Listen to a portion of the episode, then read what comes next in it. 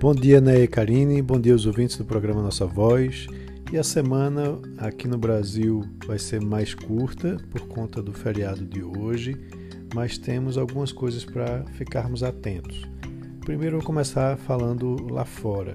Né? Lá nos Estados Unidos, a gente tem aí, após uma recuperação forte das bolsas lá, que também fizeram com que o Ibovespa tivesse uma recuperação aqui no Brasil, a gente tem aí uma expectativa muito forte com relação à eleição presidencial lá dos Estados Unidos.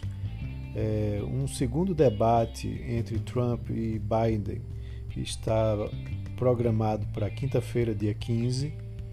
Só que como o Trump teve um caso confirmado do Covid-19, é, a comissão que cuida do debate resolveu fazer um, um, um formato é, remoto, só que aí o Trump disse que não iria participar.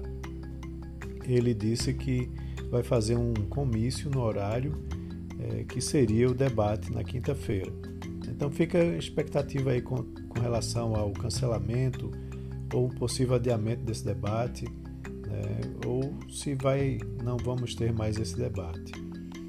Também temos é, o início da temporada de resultados né, das empresas americanas com relação ao terceiro trimestre, é, onde temos que observar alguns resultados de bancos, principalmente, né, como JP Morgan, Citigroup. Né. Também temos aí alguns indicadores é, do, dos preços ao consumidor lá dos Estados Unidos, o CPI, né, que vai mostrar como é que está a inflação se comportando naquele país.